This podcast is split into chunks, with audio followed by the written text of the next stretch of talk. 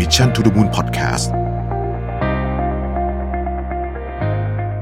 สวัสดีครับ ยินดีต้อนรับเข้าสู่ Mission to the Moon Podcast นะครับ คุณอยู่กับประวิทยานุสาหะแล้ววันนี้ผมมีแขกสุดพิเศษเลยนะครับ คุณกล้าสมุทรวณิชครับ คุณกล้าสวัสดีครับ ครับ สวัสดีครับ ครับคุณผมรวิทณกย์ล้าครับ ครับ ก็ยินดีต้อนรับสู่ Mission to the Moon นะครับ เราก็เอ่อคุยกันทาง Facebook กันอยู่เป็นประจำนะฮะครับได้มีโอกาสมาเจอกันตัวเป็นๆนะครับ วันนี้คุณกล้าจะมาจริงๆ วันนี้เรามาอัดกัน 2 ตอนนะ แต่ว่าตอนนี้เป็นตอนแรกนะครับ อยากชวนคุณกล้าคุยเรื่อง topic ที่แบบใหญ่มากเลยว่ามีกฎหมายไปทำไม ก่อนอื่นขออนุญาตคุณกล้าแนะนำตัวนิดนึงก่อนได้ไหมครับ ครับ ผมอ่าผมกล้าสมุทวณิชนะครับอ่า เป็นนักเขียนคอลัมนิสต์แล้วก็แต่ว่าถ้าอาชีพจริงๆเนี่ยเป็นอ่าข้าราชการนะครับในตำแหน่งนักวิชาการคดีรัฐธรรมนูญชำนาญการนะครับของสำนักงานศาลรัฐธรรมนูญนะครับครับ แล้วก็เป็น podcaster ของช่องโลกไปไกลแล้วนะครับ รายการก็ถ้าเกี่ยวกับกฎหมายเนี่ยก็คือความไม่รู้เบื้องต้นเกี่ยวกับกฎหมายทั่วไปครับแล้วก็มีรายการพูดคุยทั่วไป ชื่อกล้าคุยนะครับครับครับก็ผมนี่ก็ติดตามทุกตอนนะฮะ แต่อยากได้ยินเสียงคุณกล้านี่เหมือนได้เสียงมาในพอดแคสต์เลยนะเวลาเราเวลาเราฟังเนี่ยนะฮะวันนี้เรามาชวนคุยกันในแง่มุมของนักกฎหมายก่อนนะฮะเดี๋ยวเราจะอีกตอนเราจะฉีกไปเลยนะฮะแต่วันนี้คุยเรื่องแง่มุมของนักกฎหมายก่อน ผมวันก่อนทักคุณกล้าไปบอกว่าเรียนเชิญคุณกล้านิดนึงอยากอยากให้คุณกล้ามาเล่าให้ฟังถึงเอ่อว่าจริง ๆ แล้วเนี่ยทำไมโลกเราหรือประเทศเราเนี่ย มันต้องมีกฎหมายด้วยฮะจุดเริ่มต้นเลยเนี่ย มันเกิดจากอะไรฮะ ครับคือก่อนอื่นนะครับ ผมอยากจะให้ลองจินตนาการว่า ถ้าสมมุติเราอยู่ในโลกนะครับอืมก็โลกเนี้ยมันไม่มีกฎเกณฑ์อะไรเลยนะครับอืมอย่าว่าแต่กฎหมายนะครับ เอาสมมติว่าไม่มีความเชื่อทางศาสนาด้วยอืมศีลธรรมจารีตประเพณีอะไรบาปบุญคุณโทษความดีความเลวอะไรก็ได้เนี่ยไม่มีเลยสักอย่างเนี่ยครับแล้วเราอยู่กับคนอื่นด้วยเนี่ยแล้วเราทำอะไรก็ได้อย่างสิ้นเชิงเนี่ยนะครับ สมมุติว่าเป็นตัวคุณเนี่ยนะฮะแล้วก็เราเห็นเด็กเดินมาเด็กหกขวบ ตัวเล็ก ๆ เดินมาเนี่ย แล้วเขาถือแบบอาจจะแบบ iPhone รุ่นใหม่มา หรือว่ามีทองเส้นใหญ่ๆเนี่ยเราจะทำยังไงกับเด็กคนนั้นนะครับ อันนี้ง่าย เพราะผมเชื่อว่า โดยจิตสำนึกมนุษย์ทั่วไปแล้วเนี่ยไม่มีใครคิดอยากจะรังแกเด็กเพื่อแย่งของหรอก แต่สมมุติเรื่องมันเปลี่ยนเป็นว่า เด็กหกขวบคนนั้นน่ะ อ่า ถือขนมปังมาหนึ่งก้อน แต่อืมคุณไม่ได้กินข้าวมาแล้วสามวันอืมหรือไม่ใช่คุณก็ได้อะเพราะบางคนเนี่ยตัวเองอดไม่เป็นไร แต่ว่า ลูกคุณไม่ได้กินข้าวมาสามวัน แล้วมีเด็กหกขวบคนหนึ่งเดินถือขนมปังมา เนี่ยแหละครับ ถ้าเผื่อเราไม่มีกฎหมาย ไม่มีบรรทัดฐานทางสังคม อันนี้ผมพูดถึงไปถึงระดับที่ว่า ถ้ามนุษย์เราไม่มีเรื่องระระบบศาสนาไม่มีบาปบุญคุณโทษอะไรเลยเนี่ย เราก็จะอยู่กันอย่างสัตว์ป่าล้วนๆเลยครับ คือมต่างคนต่างก็จะแข่งแย่งชิงดีกันนะครับ ก็คือแบบคือในทางนิตินิติปรัชญานะครับเขาเชื่อกันว่าธรรมชาติของมนุษย์มีอยู่ สองอย่างคือคือไม่ได้มีอยู่สองอย่างหรอกมันมีสองความเชื่อนะครับ ความเชื่อแรกเชื่อว่ามนุษย์เราเนี่ยเหมือนสัตว์ป่าดีๆนี่เอง คือถ้าไม่มีกฎหมายไม่มีรัฐไม่มีอะไรเนี่ยอืมมนุษย์เราก็จะแบบก็จะชั่วร้ายอะก็คือเห็นใครมีดีมีอะไรมากกว่า ก็จะปล้นชิงก็จะแย่งเอามา ไม่พอใจใครก็จะฆ่าเอานะครับครับอีกทฤษฎีหนึ่งเนี่ยก็จะมองมนุษย์ในแง่ดีนะครับอืมก็คือจะมองว่าจริง ๆ แล้วมนุษย์เราเนี่ยมีธรรมชาติที่ดีงามนะครับอืมเพียงแต่ว่าด้วยความกลัวความ ไม่ว่าจะเป็นความกลัวตาย ความกลัวอดความอะไรเนี่ยทำให้มนุษย์เราเนี่ยเกิดความเห็นแก่ตัวขึ้นเรื่อยๆ และในที่สุดพออยู่ในสภาพที่เราไม่มั่นใจว่า เราจะรอดหรือไม่รอด เราก็จะเริ่มแย่งชิงของคนอื่นอืมแต่ไม่ว่าเราจะเชื่อว่ามนุษย์ดีหรือมนุษย์เลวเนี่ย ในที่สุดมันก็จะกลับไปสู่จุดที่ว่าถ้ามันมันไร้กติกาเนี่ยมนุษย์ก็จะแบบอยู่กันอย่างโกลาหลแบบมือใครใหญ่ มือใครยาวเสาวได้เสาวเอาอืมทั้งสิ้นนะครับ ครับ ก็คือจะเหมือนกับระบบสัตว์ป่าแต่จริงๆสัตว์ป่าบางหลวงเขาก็มีซิสเต็มที่เหมือนกับจะเป็น คล้ายๆ กับกฎเกณฑ์อยู่เหมือนกันใช่ไหมฮะใช่ครับ อืมแต่จริง ๆ มันจะว่ากฎเกณฑ์ก็ไม่เชิง แต่ผมว่ามันมันเหมือนกับเป็นลักษณะมันเป็นธรรมชาติ เช่นเหมือนกับอ่าสัตว์บางตัวยอมให้มีจ่าฝูงอืมแต่จ่าฝูงอ่าเจ็บเมื่อไหร่เสร็จเงี้ยครับอ่าครับครับอะทีนี้ถ้าย้อนกลับไปถึงเรื่องกฎหมายเนี่ย มันต้องย้อนกลับไปโอ้โหนานมากครับใช่ไหมครับ เอาเอาจุดที่รู้สึกว่าเป็นจุดเริ่มต้นของของกฎหมายยุคปัจจุบันอย่างเงี้ยครับคุณกล้ามันเริ่มต้นที่ประมาณไหนครับ ถ้ามันถ้า คือกฎหมายเนี่ยถ้าเผื่อเราเราย้อนกลับไปเอาที่สิ่งที่มันจะใกล้เคียงกฎหมายที่สุดนะครับ หลายคนคงเคยได้ยินเรื่องคำว่ากฎหมาย 12 โต๊ะของพระเจ้าฮัมบูดาบีนะครับอืมซึ่งซึ่งเราคงเคยรู้จักหลักกฎหมายที่ชื่อว่าตาต่อตาฟันต่อฟันครับอันนั้นเนี่ยน่าจะเป็นน่าจะเป็นการ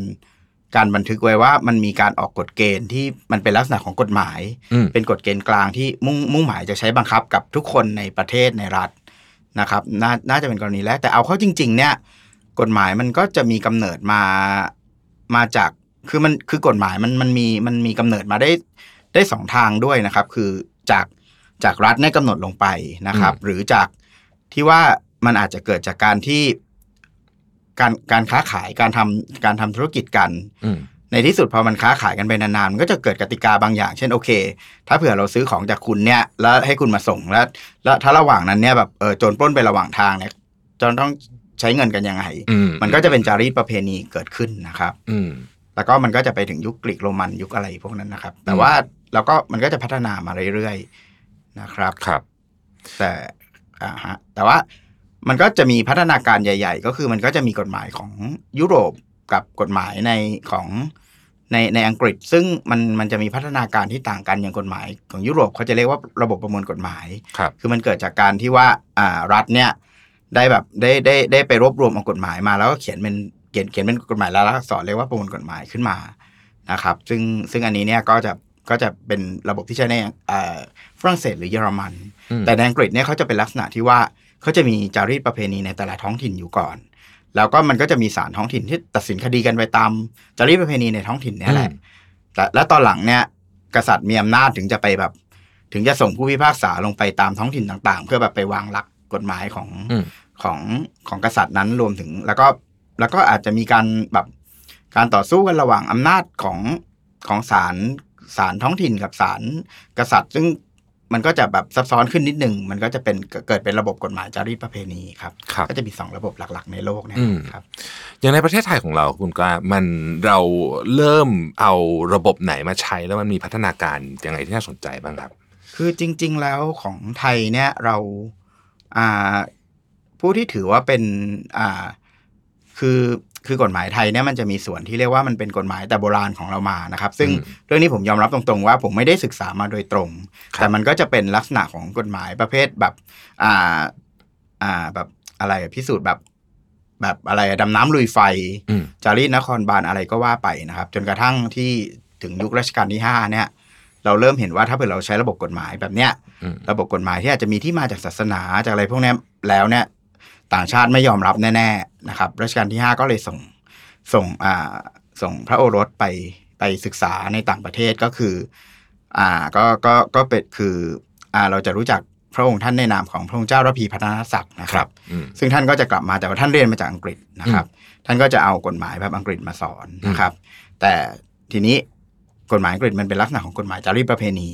คือท่านก็พยายามรวบรวมแบบเหมือนกฎหมายจารีตประเพณีไทยประมาณหนึ่งแล้วท่านก็นำหลักกฎหมายอังกฤษมาผสมอะไรด้วยแหละอืมแต่ตอนหลังเนี่ยมันก็รู้สึกว่าเฮ้ยไม่ทัน ถ้าเราจะให้ประเทศเป็นอารยะ เราต้องแบบว่า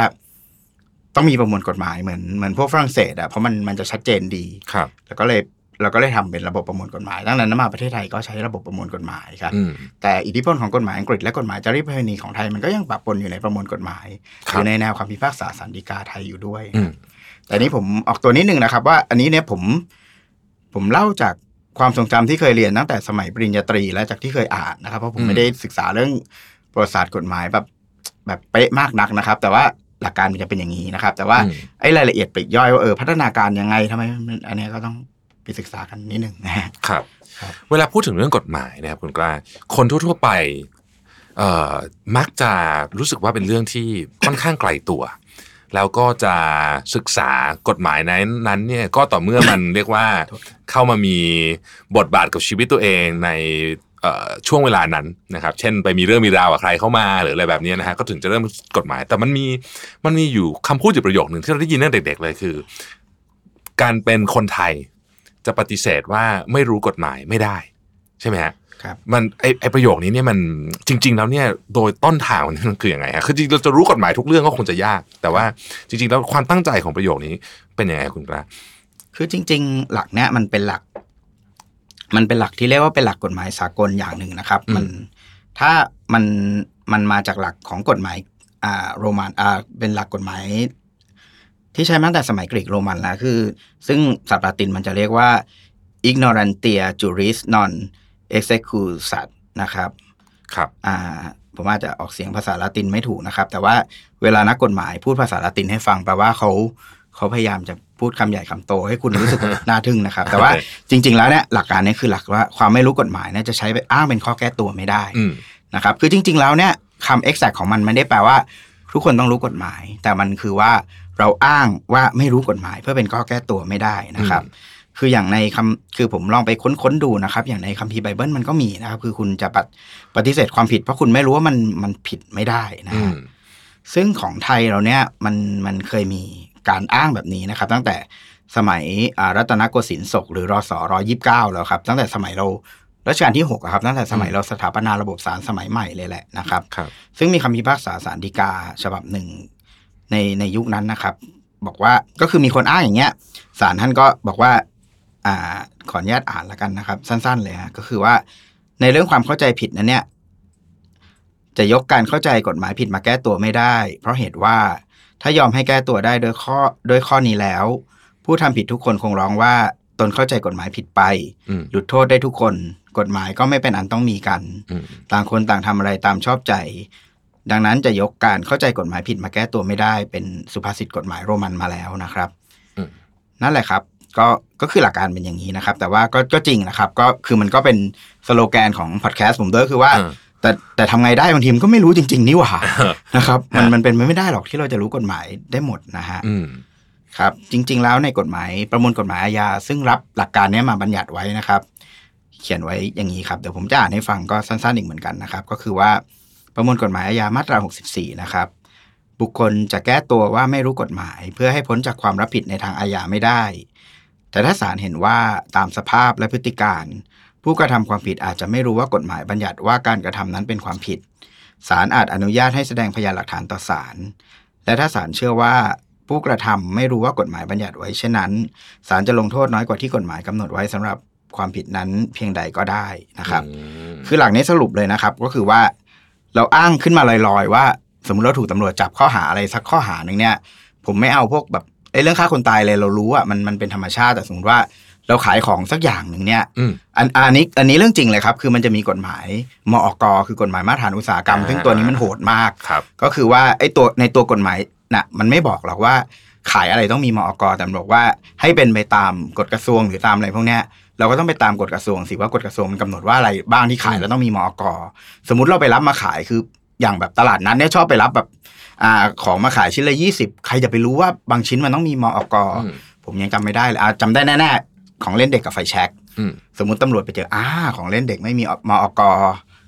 เราก็จะอ้างว่าเฮ้ยเราไม่รู้กฎหมายมอกไม่ได้ แต่เราก็สามารถที่จะแบบว่าไปแก้ตัวต่อศาลว่าเฮ้ยผมไม่รู้จริงๆเนี่ยผมค้าขายผมจบ ผมจบแค่มหกอะไรเงี้ยอืมก็ได้ก็คืออันเนี้ยมันจะมันจะเป็น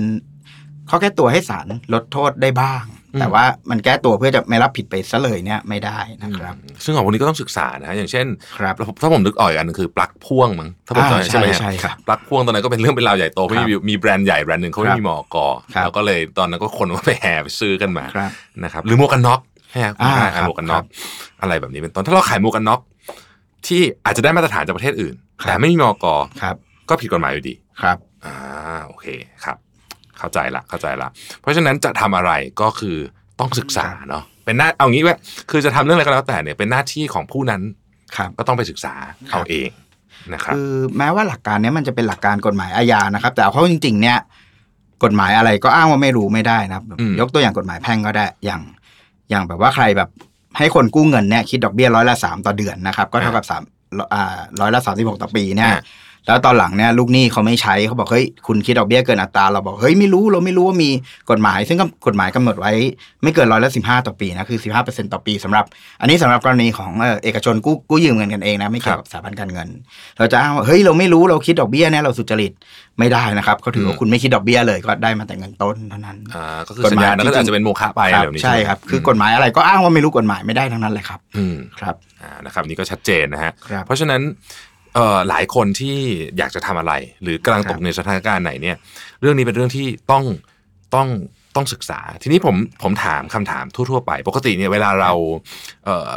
เรียกว่าเกิดคดีความหรือเกิดความขัดแย้งกับผู้อื่นขึ้นมาเนี่ยครับเราก็มักจะต้องใช้นักกฎหมายเข้ามาช่วยถูกไหมครับครับ ซึ่งก็อาจจะมาในรูปแบบของทนายความอาจจะเป็นที่คุ้นเคยกันดี แต่จริงๆแล้วครับเข้าใจว่ามีหลายหลายรูปแบบใช่ไหมคคุรัณบกล้าเอ่อปกติเนี่ยมันมีไหมครับที่ที่เราตกเขาเรียกว่าใช้คำว่าอะไรเดียเอ่อเสียเปรียบ เพราะว่าเรา ไม่ได้เอาผู้รู้เข้ามาอยู่ในกระบวนการด้วย อย่างสมมติว่าเราถูกแจ้งข้อหาหรืออะไรบางอย่างเนี่ยครับมันมีเคสแบบนี้บ้างไหมฮะอ่า มีครับ โดยเฉพาะในคดี อ่า คือ คือถ้าคดีแพ่งเนี่ยไม่ต้องพูดถึงอืมเพราะกฎหมายแพ่งเป็นกฎหมายที่ยาก ครับ แล้วหลัก หลักในการต่อสู้คดีแพ่งก็คือว่า มัน มันเหมือนกับว่า ใคร ใครสู้เก่งกว่าคนนั้นชนะ พูดง่าย ๆ ดังนั้นถ้าเผื่อเราไม่ใช้ทนายในคดีแพ่งเนี่ย แล้วแพ้ หรือบางครั้งในคดีแพ่งเนี่ย คนจะแพ้เพราะไม่ไปศาลหรือไม่ยอมยื่นคำให้การศาลเขาจะถือว่า อ่าเขากล่าวหาคุณคุณไม่แก้คุณแพ้นะ อันนี้มาจากพอดแคสต์ตอนล่าสุดของคุณกล้าเดี๋ยวผมเพิ่งฟังอ่าใช่ใช่ไหมครับที่บอกครับว่า ถ้าใครมากล่าวหาคุณเนี่ยคุณต้องไปนะครับใช่ถ้าไหมในฮะคดีแพ่งใช่ในคดีรับแพ่งแล้วก็ครับหน้าที่การพิสูจน์ว่าเราไม่ผิดนี่อยู่กับเราครับใช่ไหมก็คือฮะเขาเขากล่าวอ้างเออมันแล้วยังไงนะคุณกล้านี่อธิบายให้เราลงดีเทลหนึงครับนะฮะคือหลักคือหลักกฎหมายแพ่งเนี่ยมันมันเป็นหลัก ที่เรียกว่าแบบว่าใครใครพิสูจน์สิทธิ์ได้ก่อนคนนั้นชนะอ่าดังนั้นเนี่ยกฎหมายแพ่งเนี่ยฝ่ายกล่าวหาเขาจะกล่าวหาเรา แล้วเขาก็จะยกพยานหลักฐานบางอย่างมา เพื่อบอกว่าอะของของเขาเนี่ยมีมีมีน้ำหนักกว่า ซึ่งตรงนี้เนี่ยเออมันมันจะมีรายละเอียดมากมาย แต่เอาเป็นว่ากฎหมายก็จะกำหนดแบบเขาเรียกว่าบทสันนิษฐานไว้เช่นอย่างที่ผมเล่าในพอดแคสต์ตอนล่าสุดก็คือ ถ้าความเสียหายเกิดจากสัตว์เนี่ยฮะเจ้าของสัตว์ต้องรับผิดชอบอืมยกเว้นว่าเจ้าของสัตว์จะมาพิสูจน์ว่า ตัวเองเลี้ยงดูอย่างดีแล้วนะครับ อ่าอันนี้ก็อันนี้ในคดีแพ่งก็คือ ถ้าเขาพิสูจน์ได้ว่าสัตว์ของเขาสัตว์ของคุณเนี่ยไปไปไปทำให้เขาเสียหายเนี่ย คุณซึ่งซึ่งซึ่งซึ่งเขาพิสูจน์ได้ว่าคุณคือเจ้าของสัตว์เนี่ยคุณคุณก็ต้องไปดีเฟนต์ถ้าคุณไม่ดีเฟนต์คือคุณแพ้อืมนะครับ แต่กฎหมายอาญาจะดีกว่านิดนึงนะครับอืมเรียกว่าดีกว่าไม่ได้เพราะกฎหมายอาญามันเอาถึงติดคุกอ่าแต่กฎหมายอาญามันจะถือหลักว่าผู้ที่ถูกกล่าวหาเนี่ยจะจะถือว่าเป็นผู้บริสุทธิ์จนกว่าศาลจะเชื่อว่าทำผิดก็คืออาจนกว่าที่ อ่าผู้กล่าวหาเนี่ยจะจะแบบ จะพิสูจน์ได้ชัดว่าคนนี้ทำผิดจริงๆศาลถึงจะลงโทษเพราะมันเป็นเรื่องการลงโทษนะฮะเขาครับก็เลยต้องเอาเอาให้มันชัวร์หน่อยอืมใช่ไหมฮะแต่มันก็มีช่องว่างตรงนี้ครับ คือ คดีอาญาหลายคดีจบได้ด้วยการรับสารภาพอ่าฮะครับ ซึ่งตรงนี้เนี่ยถ้าเผื่อเป็นคดีที่อ่ามีโทษไม่สูงคือถ้าผมจำไม่ผิดประมาณ ถ้าจำคุกไม่เกินห้าปีเนี่ยแล้วสารภาพเนี่ยศาลก็จะลงโทษตามคำรับสารภาพได้เลย ซึ่งซึ่งซึ่งคดีพวกนั้นมัน มันจะเป็นบ่อยก็คือถ้ามันเป็นคดีเล็กๆน้อยๆจริง ๆ อย่างเช่น สมมติว่าแบบเรื่องเล่นไพ่กันตำรวจจับ หรือว่าเรื่องเมาแล้วขับหรืออะไรเนี่ย คนส่วนใหญ่ก็จะสารภาพมันก็ถูกแล้วฮะแต่มันจะมีบางเรื่องที่ว่า คนสารภาพนึกว่าโทษเบา อืมไปสารภาพเข้าแล้วกลายเป็นเฮ้ยกลายเป็นโทษหนักกว่าที่คิดแล้วทำยังไงได้สารภาพไปแล้วอะไรเงี้ยทั้งนั้นที่มันจริง ๆ มันมีช่องจะสู้ได้ก็ตาม แต่ว่าเมื่อไปสารภาพแล้วมันก็ก็ช่วยไม่ได้คือนะแม้ว่าในกระบวนการของศาลจริงศาลอาจจะแบบว่าให้ ให้ฝ่ายโจทย์คือฝ่ายคนที่กล่าวหาหรืออายการเนี่ยมามาพิสูจน์เพิ่มเติมก็ได้เนี่ยแต่ในทางทางความเป็นจริงเนี่ยถ้ามันไม่ใช่คดีถึงขนาดฆ่าคนตายเนี่ยมันก็มันก็มันก็ยากเหมือนกันอืมนะอครัย่าบงอย่างเช่นแนวไหนครับคุณกล้าที่ที่แบบสารภาพไปโดยคิดว่าโทษเบาเอ่อเอาคดีที่ดัง ๆ หน่อยนะครับ ก็คือเคยได้ยินเรื่องคดีตายายเก็บเห็ดอ่านะครับนะครับผมคดีนั้นจริง ๆ ไม่ใช่คดีตายายเก็บเห็ดนะครับอืมอย่างอย่างอย่างหนักก็ลุงป้าฮะแต่ปัญหาก็คือว่าคดีเนี้ยมันเป็นเรื่องที่ว่า เขาสารภาพว่า เออเขาได้เขาได้บุกบุกรุกเข้าไปในป่าจริง แล้วเขาได้ครอบครองไอ้เหมือนกับของกลางจริงอืมนะครับ ซึ่งเขาเข้าใจว่าโอเคสารภาพเดี๋ยวก็รอการลงโทษอะไรเงี้ย แต่ปรากฏว่ามันเป็นคดีบุกรุกป่า แล้วมันมันไปพ่วงกับคดีอื่นด้วยอืมนะครับศาลก็เลยลงโทษไปเขาก็แบบเฮ้ยทำไมรักคือจริงๆเรื่องนี้มันก็ไปประกอบกับดราม่าด้วยแหละ ก็คือเขาก็บอกว่าเฮ้ยเขาเขาไปเก็บเห็ดเฉยอืมๆแต่พอดูรูปคดีแล้วมันคงไม่ใช่เก็บเห็ดเฉยๆแล้วแต่เรื่องนี้ก็คือสารภาพอืม นะครับ จริง ๆ มันก็มันก็มีอีกเยอะฮะที่ประประเภทที่ว่าสารภาพแล้วแล้วแล้วนึกว่าจะหลุดก็ไม่หลุดนะครับอืมหรือบางคดีที่บางทีบางครั้งก็อาจจะเป็นโชคร้ายก็มีครับ อันนี้ไม่ใช่เรื่องสารภาพไม่สารภาพด้วยแต่ว่าเป็นเรื่องอย่างคดีเช็คอืมคดีเช็คนี่ปัจจุบันยังเป็นคดีอาญาอยู่ครับนะครับจ่ายเช็คโดยแบบไม่มีเงินในธนาคารอืมเป็นการจ่ายเพื่อชำระหนี้เนี่ยก็มีโทษอาญาบางครั้งเนี่ย ไม่ได้อะไรเลย แต่ว่าประกันตัวไม่ทันเนี่ยอืม เป็นนอนเรือนจำครับอืมก็ก็ก็ก็เรื่องนี้เป็นเรื่องกฎหมายอาญานี่เป็นเรื่องที่ต้องระวังดังนั้นเนี่ยการที่ คือถ้ามีปัญหาอะไรถ้าไม่เหลือบากกว่าแรงก็ จะต้องมีทนายความหรือที่ปรึกษากฎหมายนะครับหรือว่าอ่าหรือจริง ๆ แล้วเนี่ยตามตามสิทธิของพลเมืองเนี่ย ในคดีอาญาเนี่ยอ่า รัฐจะต้องจัดหาทนายความให้นะครับ เวลาเวลาที่ถูกตำรวจจับแล้วอะไรเนี่ยเราสามารถร้องขอทนายความได้ แต่ในเนี้ยรายละเอียดอาจจะต้องไปดูในพวกกฎหมายเกี่ยวกับอืมอ่ากองทุนยุติธรรมหรืออ่าไม่ใช่อยู่ในในพวกประมวลกฎหมายวิธีพิจารณาความอาญา ซึ่งตรงเนี้ยเป็นก็จะมีรายละเอียดนิดนึงว่าคดีอะไรขอได้คดีอะไรที่อ่าศาลศาลต้องหาให้ไม่งั้นจะทำทำจะสอบสวนกันต่อไม่ได้เลยอะไรเงี้ยครับก็อืมก็จะมีรายละเอียด แต่ถ้าคดีอาญานี่ไม่ไม่ค่อยจะต้องห่วง ยกเว้นว่าจะไปสารภาพ นะครับครับโดยไม่ปรึกษาใครเนี่ยครับ อืมครับ ผมเชื่อว่ามีหลายท่านเนี่ย น่าจะได้ได้เห็นการว่าความจากในในภาพยนตร์มาเยอะนะส่วนใหญ่ภาพยนตร์เนี่ยเราจะเห็นทางฝั่งอเมริกาใช่ไหมครับเอ่อฝั่งอเมริกาเขาจะมีลูกขุนใช่ไหมครับครับ เมืองไทยเราไม่ได้ใช้ระบบนั้นใช่ไหมคุณกล้าใช่ครับ เราอืมไม่มีลูกขุนครับอืมเราใช้ผู้พิพากษาท่านตัดสินเลยครับครับ มันต่างกันยังไงครับสองระบบนี้ คือจริงๆแล้วเนี่ยระบบระบบลูกขุนเนี่ยจะเป็นระบบที่ว่า ให้ลูกขุนเนี่ยเป็นผู้ตัดสินอืมว่าถูกหรือผิด โดยลูกขุนเนี่ยจะเป็นจะเป็นเหมือนกับคนในท้องถิ่น หรือว่าเป็นพลเมืองทั่วไปที่เขาจะสุ่มมาอืมให้ทำงานนะคือให้ให้เหมือนเป็นงานบริการสังคมชนิดหนึ่งนะครับ ลูกขุนเนี่ยก็จะจะฟังข้อได้จริงนะครับอืมแล้วผู้พิพากษาทำอะไรถ้าผู้พิพากษาไม่ได้ตัดสินผู้พิพากษาจะคุมเกมอืมคือลูกขุนจะไม่มีความรู้เรื่องกฎหมาย แต่ผู้พิพากษาจะรู้ว่าคำถามอย่างเงี้ยห้ามถามอืมคือเราถ้าเราดูหนังคอร์ดรูมเนี่ยจะเห็นเลยว่า คือบางทีถามถามๆไปแล้วทนายฝ่ายก็จะแบบว่าก็จะแบบ objection อ่าบอกว่าเอ้ยไม่ได้นี่คำถามนำศาลก็ชื่อโอเคคำถามนำคำถามนี้ไม่ถามไม่ได้ เพราะว่ามันจะทำให้อีกฝ่ายเสียเปรียบ คือผู้พิพากษาจะคุมเกมให้อืมนะครับแล้วลูกขุนก็นั่งฟังไป เสร็จแล้วลูกขุนจะเป็นคนตัดสินว่า guilty หรือ non guilty หรือว่าใครมีสิทธิ์ดีกว่าอะไรเงี้ยครับแล้วก็อืมผู้พิพากษาก็จะเป็นคนปรับบทกฎหมายอืมนะครับว่าจะลงโทษกันอะไรยังไงครับก็ว่ากันไปครับนะครับแต่ของไทยเป็นเป็นผู้พิพากษาคนเดียวไปเลยครับ ฟัง ไม่ใช่คนเดียวครับ คือถ้าคดีคดีเล็กเล็กเล็กน้อยก็จะคนเดียวแต่คดีส่วนใหญ่ก็จะใช้ผู้พิพากษาสองคนก็จะฟังข้อเท็จจริง แล้วก็ตัดสินข้อเท็จจริง แล้วก็ปรับบทกฎหมายเลยนะครับ อืมครับครับ ทีนี้ณจนถึงวันนี้ตั้งแต่เรามีเรียกว่ามี civilization มาเนี่ยนะครับครับจนถึงทุกวันนี้เนี่ยก็กฎหมายเนี่ยก็พัฒนามาพอสมควรแล้วครับนะครับ มาถึงจุดที่เรียกว่าเอ่อก็มาถึงจุดที่ หลายคนก็บอกว่าโอ้โหนี่ก็เป็นจุดที่ ถ้าเกิดว่าเราอยู่ในประเทศที่มีการบังคับ ใช้กฎหมายอย่างเต็มที่นะใช้คำนี้แล้วกันเนาะครับก็ถือว่า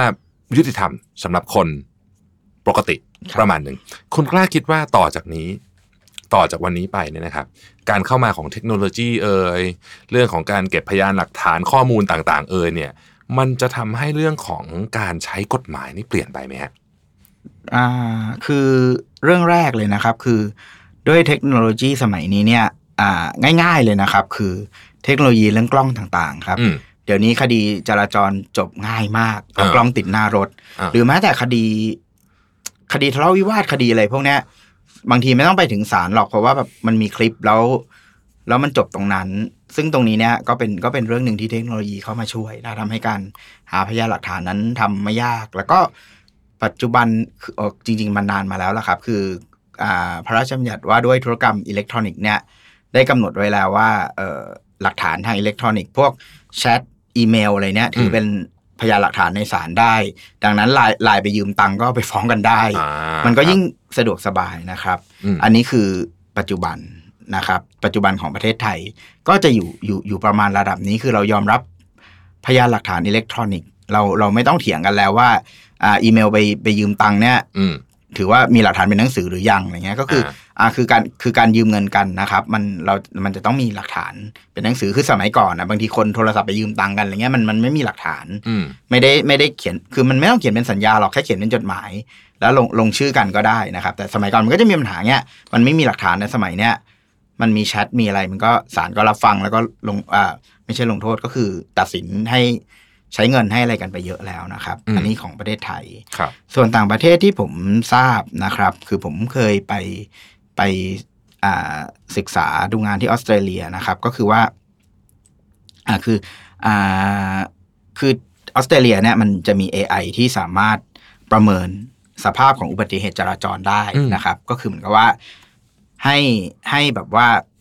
คือให้ทนายความเนี่ยใส่รูปแบบอุบัติเหตุลงไป ว่าเกิดที่ถนนไหนใครชนใครแรงความความเร็วของรถอะไรเท่าไหร่รรอยบุบอยู่ตรงไหน ซึ่งตรงเนี้ยพวกเนี้ยมันมันถูกบันทึกไว้ได้ทั้งด้วยกล้องด้วยด้วย GPS ด้วยอะไรอยู่แล้วนะครับ แล้วจากนั้น AI เนี่ยคำนวณปึ๊ดๆออกมา แล้วมันจะออกบอกมาว่า ถ้าไปฟ้องศาลการศาลให้แค่นี้แหละ อืมแล้วทนายความก็จะเอาตัวเลขนั้นนะไปคุยกับกับคู่ความแต่ละคนที่แบบว่าเป็นเป็นเป็นผู้เสียหายและและและผู้ผู้ ไปชนเขาอะนะฮะอืมว่าโอเคตัวเลขเนี้ยคุณพอใจไหมครับถ้าพอใจก็ก็ก็ใช้เงินกันซะอืมซึ่งมันก็มีกรณีที่ไม่พอใจแล้วไปฟ้องศาลแล้วศาลก็ก็ให้ตามที่ AI มันคำนวณไว้จริง ๆ ด้วย แต่ว่าเพิ่มเติมคือค่าเสียเวลากับค่าทนาย ดังนั้นช่วงหลังๆเนี่ยเขาก็เลยบอกว่าก็ไม่มีใครเถียง AI กันแล้วอืมนะครับ ซึ่งอันนี้ก็เป็นเป็นเรื่องที่เป็นไปได้ ผมอะว่าไม่ใช่เป็นไปได้เป็นเรื่องที่เป็นไปแล้ว เป็นไปแล้วด้วย ถึงตรงนี้ผมว่ามีคนมีคำถามเยอะเลยว่าครับ ในฐานะผู้เชี่ยวชาญด้านกฎหมายฮะ AI เนี่ยเนาะถ้าสมมติว่าวันหนึ่งมันเข้ามามีบทบาทเยอะๆ ในการตัดสิน เรียกว่าชีวิตคนต้องใช้คำนี้เลยเนี่ยนะครับ คุณกล้าคิดว่ามันมันมันน่ากลัวไหมครับในคือมันไอ้ข้อดีมันคงมีแหละ แต่ว่าเรื่องที่เราน่าจะเป็นห่วงเนี่ย มันน่าเป็นห่วงไหมฮะเออสมมติในในแง่มุมนี้เนาะคือจริง ๆ มันมันก็คือว่าไปมันก็จินตนาการได้ยากนะครับเพราะแต่เดิมเนี่ยเราเคยเชื่อว่า เฮ้ย AI เป็นผู้พิพากษาไม่ได้หรอก เพราะ AI ไม่สามารถที่จะดูหน้าใครหรือจับคำพูดน้ำเสียงใครได้หรอกว่าใครโกหกอืมอันเนี้ยเราเคยเชื่อกันอย่างนั้นสมัยสมัยก่อน แต่ตอนนี้ผมว่า เฮ้ยมันไม่แน่นะอืมถ้าระบบ Big Data มันดีสุด ๆ หรือว่ามันมีแบบมันมีอะไรอะตัวจับตัวจับแบบไอ้ไอ้คลื่นไอ้คลื่นไอ้คลื่นสัญญาณชีพของเราต่าง ๆ เนี่ยอืมบางที AI มันอาจจะรู้ก็ได้คนนี้กำลังโกหก มันอาจจะอ่านแววมันอาจจะใช้ ใช้แบบอะไรอะมันอาจจะใช้อ่าการวิเคราะห์ของมันอ่านแววตาเทียบกับแววตาอาชญากรแล้วรู้เฮ้ยคนนี้กำลังโกหกอยู่อืมมันก็ไม่แน่เหมือนกันครับ แล้วก็อีกอย่างหนึ่งเนี่ยคือถ้าเราจะมองว่าถ้ามันจะเป็นข้อดีนะ คือเราอ่าจริง ๆ แล้วเราเชื่อว่า AI ไม่น่าจะมีอคติอ่าไม่น่าจะมีอคติอืมและการไม่มีอคติเนี่ยมันก็น่าจะดีในการพิพากษาคดีอืมแต่มันก็ไม่แน่นะ เพราะอันนี้ผมผมไม่แน่ใจว่ามันเป็นเรื่องจริง หรือว่ามันเป็นมันเป็นแบบ หรือมันเป็นหรือมันเป็นแบบข่าวที่แบบตีให้เกินไปนะ คือ เคยผมเคยอ่านมาว่า Microsoft เคยพัฒนา AI ขึ้นมาตัวหนึ่งอืมแล้วเขาก็พัฒนาไปเรื่อย ๆ แล้วให้ AI มันมันเรียนรู้อะไรพวกเนี้ยปรากฏว่ามันพบว่า AI มีแนวโน้มจะเหยียดเหยียดผิวขึ้นไปเรื่อยๆ จนเขาต้องลบทิ้งอืมครับ ก็เป็นไปได้ ก็เลยไม่รู้ว่า เอ้ย จริงหรือเปล่าคือ คือคือผมก็ไม่รู้คือคือคือคือคือเรื่อง AI เนี่ยมันมันก็เป็นเรื่องที่เราตอบยากใช่แต่ผมก็เชื่อว่าในในในทางความเป็นไปได้เนี่ย ใน คือคือมนุษย์เราคงยากที่จะถึงขั้นให้ AI ตัดสินอืมแต่อย่างมากก็จะใช้อย่างออสเตรเลียที่เป็นนะครับ คือให้ AI ประเมินให้เฉยๆนะคอืรับมเป็นแล้วผู้ช่วยให้มนุษย์เนี่ย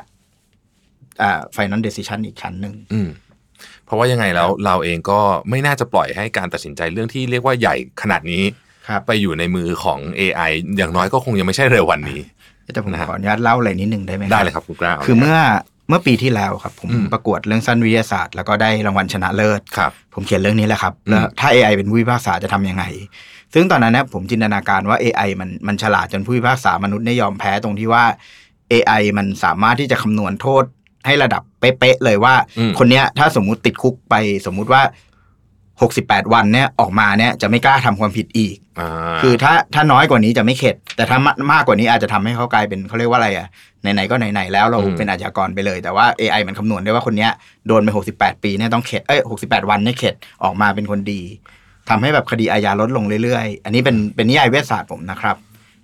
ซึ่งมันก็อาจจะเป็นอย่างนั้นจริงก็ได้เหมือนกันนะครับใครจะไปรู้ก็ไม่แน่ก็ไม่แน่นะฮะแต่สมมุติว่าถึงอย่างนั้นก็ตามเนี่ย หัวใจของการมีกฎหมายอยู่ ก็ยังไม่เปลี่ยนถูกไหมครับคุณกล้าใช่ครับ คืออมการควบคุมพฤติกรรมของมนุษย์ในสังคมไม่ให้ละเมิดกันนะคอืรับมนั่นคือหัวใจของกฎหมายใช่ทั้งหมดครับเลยนะฮะเออจริง ๆ มันมีอีกหลายอย่างคือ คือการควบคุมไม่ให้มนุษย์ละเมิดกันมันจะเป็นมิติของกฎหมายอาญาครับ แต่ว่ามันก็จะมีมิติของกฎหมายแพ่งที่จะกำหนดว่า มนุษย์เราจะมีความสัมพันธ์กันยังไงาในเรื่องทรัพย์สินในเรื่องครอบครัวในเรื่องอะไรเงี้ยเช่นแบบเราจะจดทะเบียนสมรสกันยังไงอ่าอ่าอ่า แต่งงานกันแล้วจัดการทรัพย์สินยังไง มีลูกแล้วดูแลกันยังไงอืมตายแล้วจัดการมรดกยังไง นี่ก็จะเป็นส่วนของกฎหมายแพ่งอ่าโอเค แล้วก็เป็นกฎหมายในส่วนที่เรียกว่าฟังก์ชันของรัฐกับประชาชน ก็เช่นกฎหมายที่จะกำหนดว่า การจะทำธุรกิจเนี้ยจะต้องขออนุญาตอะไรต้องใช้เงื่อนไขอะไรอืมอ่าเด็กหลอดแก้วถ้าทำแล้วเป็นลูกใครหรืออะไรอ่าพวกเนี้ยฮะก็จะเป็นโอเคเป็นแง่มุมของกฎหมายขครัองบรัฐครับ ณวันนี้มีกฎหมายอะไรบ้างครับ คุณกล้าที่เรียกว่า ในประเทศประเทศหนึ่งแบบไปแบบสุดทางแล้วอีกประเทศหนึ่งยังยังหรือยังประเทศเรายังยังไปไม่ได้ ที่มันเป็นกฎมันเป็นเรียกว่าประชาคมโลกให้ความสนใจอยู่ฮะตอนเนี้ยอืมอย่างเช่น เรื่องกฎหมายอ่าแต่งงานเพศเดียวกันอ่าอันนี้ก็เป็นเรื่องที่คน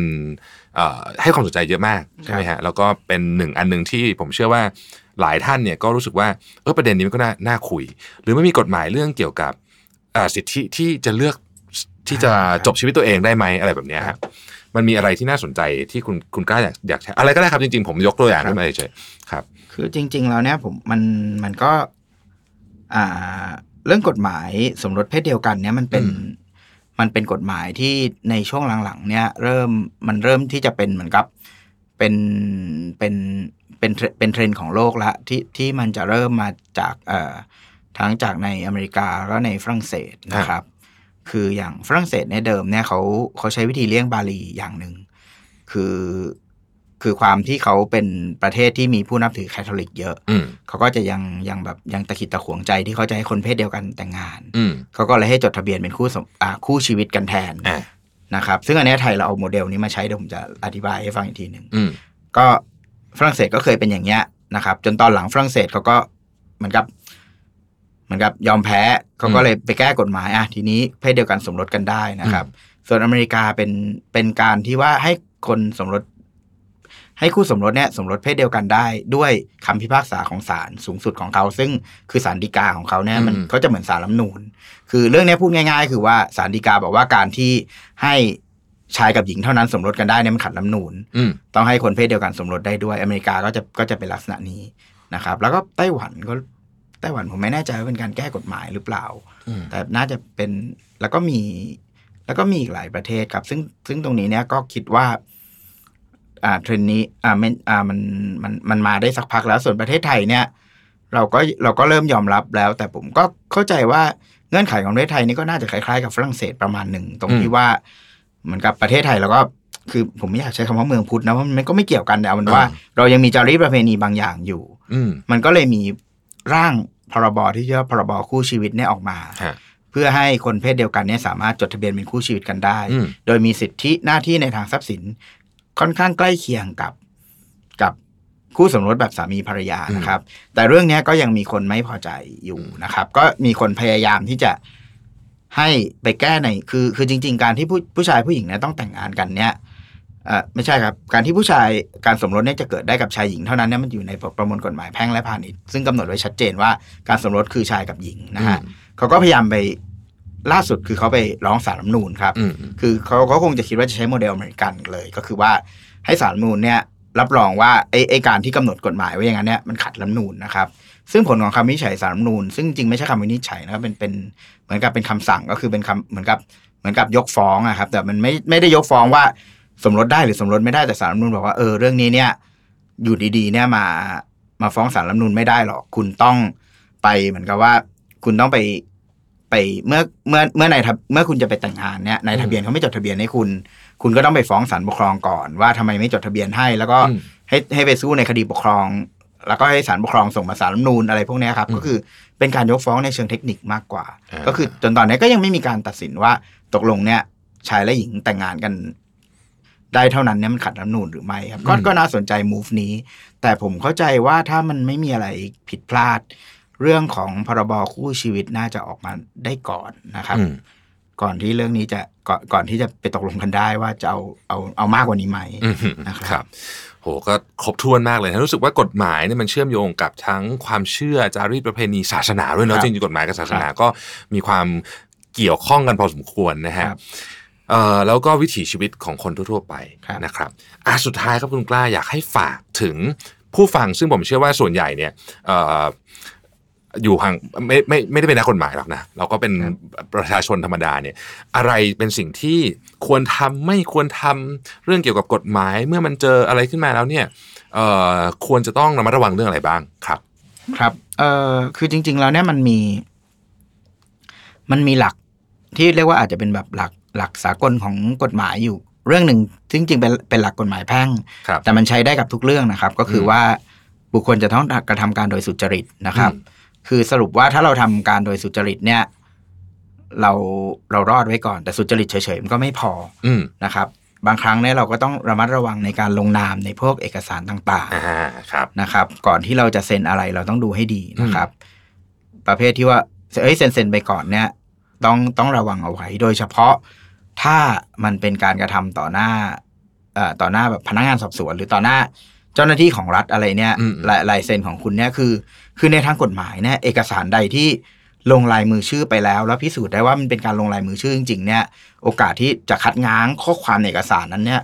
โคตรยากครับอืมถึงเป็นไปไม่ได้เลยด้วยซ้ำก็คือจะเซ็นอะไรจะครับยอมรับอะไรเนี่ยเรื่องเนี้ยสำคัญอ่านที่สุดซะก่อนครับนะฮะจะไปค้ำประกันใครอะไรพวกนี้อ่าเนาะเรื่องเรื่องค้ำประกันนี่เป็นเรื่องเป็นอีกเรื่องหนึ่งที่ที่ที่ที่ก็ก็ก็เป็นเรื่องค่อนข้าง ค่อนข้างอันตรายครับ แต่ว่าล่าสุดเนี่ยเขาแก้กฎหมายแล้วก็ผมผมไม่ได้ศึกษาละเอียดในเรื่องนี้แต่เข้าใจว่าน่าจะยุติธรรมขึ้นนะครับ แต่ว่ารายละเอียดอาจจะต้องไปไปดูไปปรึกษาทนายความด้านนี้ แต่เราก็เห็นคนที่ครับมาตั้งกระทู้ในพันทิปครับบ่อยมากนะฮะเรื่องค้ำประกันเนาะครับโอ้ว่าแบบเจ็บกันมาเยอะครับนะครับ วันนี้ผมว่าเราได้ความรู้เยอะมากนะครับก็ต้องขอขอบพระคุณคุณกล้ามาก ๆ นะครับ ที่มาแชร์กับพอดแคสต์ Mission to the Moon นะครับ และใครอยากติดตามเชิงลึกนะครับ ไปตามคุณกล้าที่โลกไปไกลแล้วนะครับ คุณกล้าก็มีอยู่ ตอนนี้มีสองรายการ คือสามจรายริกางรคือจริงๆทำมากกว่านี้ครับแต่แต่แต่แต่จะยุบเหลือแค่นี้แล้วครับอ๋อโอเครู้สึกมันมันมันมันมันมันในนี่ไปหน่อยนะครับ แล้วคุณครับถ้าอยากติดตามผลงานการเขียนของคุณกล้านะครับ ทุกครับสัปดาห์มติชนครับนะครับแล้วก็คุณกล้าเองก็เป็นนักเขียนวรรณกรรมด้วยซึ่งเดี๋ยวเราจะมาชวนคุยครับในอีก episode หนึ่งซึ่งไม่เกี่ยวเรื่องกฎหมายละครับนะครับวันนี้ขอบพระคุณคุณกล้ามากนะครับครับสวัสดีสวัสดีคครัรับบ Mission to the Moon Podcast